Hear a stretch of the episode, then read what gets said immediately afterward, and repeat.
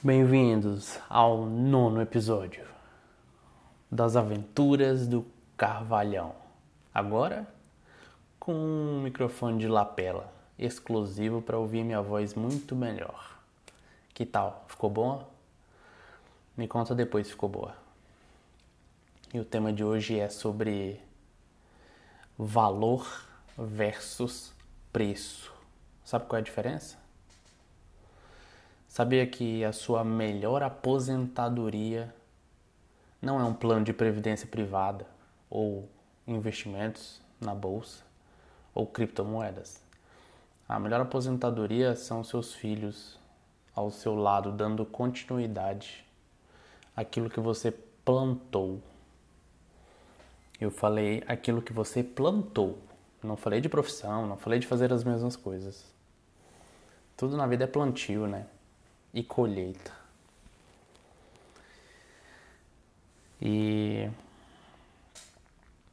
quando Deus coloca alguém na vida de alguém, é para complementar aquela área que ainda não está alinhada. Então, se você faz parte da vida de alguém, lembra disso. Existe um preço e existe um valor. O preço é aquilo que você entrega em forma de reais, dólares ou euro. O valor é aquilo que você recebe, é aquilo que você ganha. E todo mundo tem um secreto. Todo mundo tem algo que tem de valor. E aí a gente fica pensando, qual que é o mais valioso? O preço ou o valor? E aquela história do a gente só dá valor depois que perde. Eita, nós, essa é pauleira, essa é polêmica. E nada além da verdade, né? Atira a primeira pedra se você nunca deu valor àquilo que depois que perdeu. Percebeu o valor. É engraçado, né? Hoje, uma das minhas alunas economizou mais de R$4.000 em algumas mensagens. Tem noção disso? R$4.000. É porque ela fazia aula de inglês particular e pagava 500 e pouco reais por mês para ter 2 horas por semana. Que engraçado, né? Dá o quê? 8 horas por mês? Quantas horas tem um mês? Deixa eu fazer as contas aqui. Se um dia tem 24 vezes um mês tem 30, existem 720 horas todos os meses disponíveis pra gente. Quantas horas a gente usa para aprender inglês? Vamos rir, né? 8 horas? 8 horas de 700. Digamos que 700, 10% de 700 seria o quê? 70?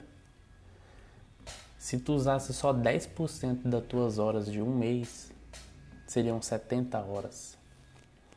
Imagina, tu se dedicando 70 horas a uma coisa. Será que ficaria bom? Fica a dica. Não é sobre valor.